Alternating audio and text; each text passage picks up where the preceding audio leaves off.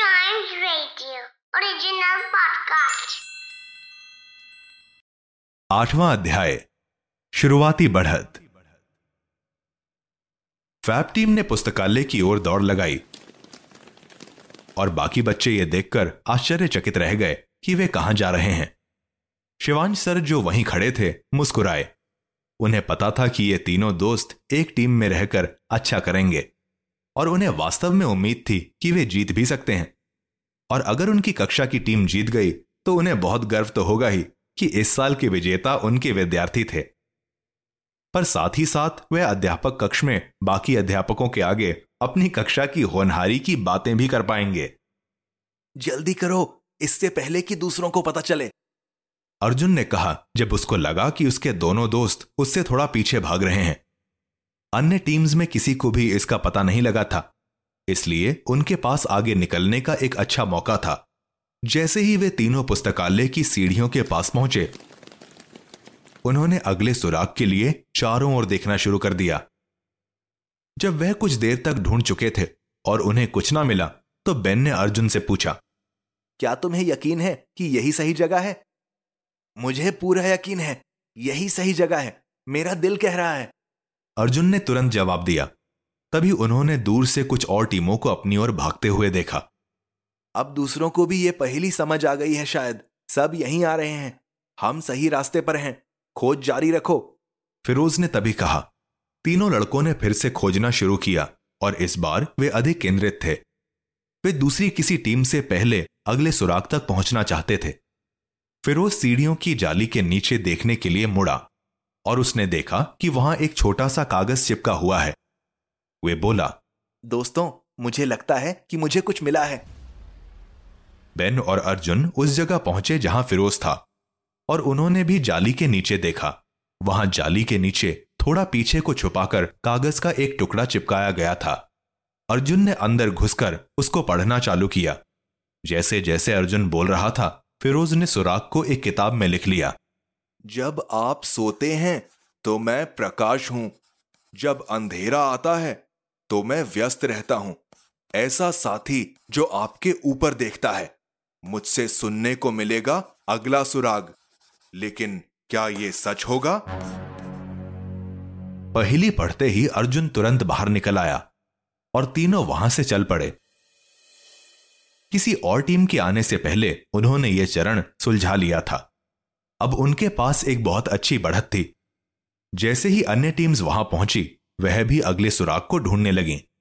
पर तब तक फिरोज, अर्जुन और बेन चुपचाप एक खाली कक्षा में चले गए थे। उन्हें अगले सुराग का मतलब समझकर उसका जवाब ढूंढना ही था। यह नई पहेली बाकी पहेलियों की तुलना में थोड़ी कठिन लग रही थी, जो अक्सर ट्रेजर हंट में पूछी जाती थी और जिनके लिए उन्होंने तैयारी कर रखी थी। तीनों के चेहरे पर साफ़ लिखा था कि उनके मन में एक ही विचार चल रहा है। इस पहेली का क्या मतलब हो सकता है? वे चुपचाप उस खाली कक्षा में बैठे सोचते रहे। कोई कुछ नहीं बोल रहा था। उन्हें पता था कि यह प्रतियोगिता थोड़ी कठिन होगी। लेकिन यह पहेली एक और ही स्तर की थी। आखिर अभी वह सब जूनियर स्कूल के बच्चे ही तो थे। मुझे फिर से देखने दो। बेन ने अपना हाथ बढ़ाते हुए कहा अर्जुन ने कागज़ का टुकड़ा बेन को सौंप दिया। बेन ने फिर एक बार उसे पढ़ा और इस बार बहुत धीरे धीरे ताकि वह बेहतर समझ सके। बेन, इसे ज़ोर से पढ़ो तो हम सब भी सुन सकें। फिरोज ने कहा, शायद यही मदद करे। वह तीनों अब तक कई बार उस पहेली को पढ़ चुके थे। फिर भी बेन ने इसे ज़ोर से पढ़ना शुरू किया एक एक पंक्ति करते हुए। बेन ने कहा तो पहली पंक्ति कहती है जब आप सोते हैं तो मैं प्रकाश हूँ। प्रकाश? हाँ शायद चाँद का ज़िक्र है। सोते समय का प्रकाश? अर्जुन ने कहा। फिरोज ने अर्जुन की ओर इशारा किया। हाँ यह सही है। जब हम सोते हैं तो चाँद ही प्रकाश करता है। ठीक है बेन अगली लाइन पढ़ो। जब अंधेरा आता है तो मैं व्यस्त रहता हूँ। बेन ने कहा। हम्म ये अभी भी चाँद के वर्णन पर बैठता है। चाँद तब तक काम करता है जब तक हम सोते हैं और अपना प्रकाश देता रहता है। लड़कों ने सहमति में सिर हिलाया। अगली लाइन पढ़ो बेन। अर्जुन ने फिर बेन को संकेत दिया। ऐसा साथी जो आपके ऊपर देखता है। ठीक। अर्जुन ने विचारपूर्वक कहा यह अभी भी चंद्रमा हो सकता है। आखिरी लाइन पढ़ो बेन।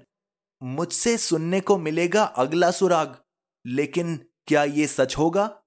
बेन ने कागज़ से ऊपर देखते हुए कहा लड़के एक दूसरे को घूरते रहे। उन्हें समझ में नहीं आया कि आखिरी लाइन का क्या मतलब है। इसी एक लाइन ने उन्हें भ्रमित कर दिया था। कुछ पलों के लिए किसी ने कुछ नहीं कहा। क्या किसी को अभी भी लगता है कि यह चाँद है? अर्जुन ने पक्का करने के लिए पूछा वे जानना चाहता था कि क्या अभी भी उनकी पूरी टीम एक ही दिशा में सोच रही है कि नहीं। ये चाँद नहीं हो सकता। फिरोज ने कहा अंतिम लाइन सब कुछ बदल देती है। ये कहती है कि तुम्हें मुझसे सुनने को मिलेगा। इसका मतलब है कि ऐसा कुछ जो बोल सकता है। चाँद बोलता नहीं है चमकता है। लड़कों ने ठंडी आह भरी और दीवारों को घूर कर देखा। थोड़ी देर बाद अर्जुन ने पूछा कोई नया सुझाव हो किसी के पास? सब शांत रहे। चलो खुशी की बात है कि हमारी बढ़त बरकरार है। क्योंकि अभी तक किसी भी और टीम के हाथ ये पहेली नहीं आई है। अर्जुन बोला, सभी खिड़की से बाहर देखने लगे।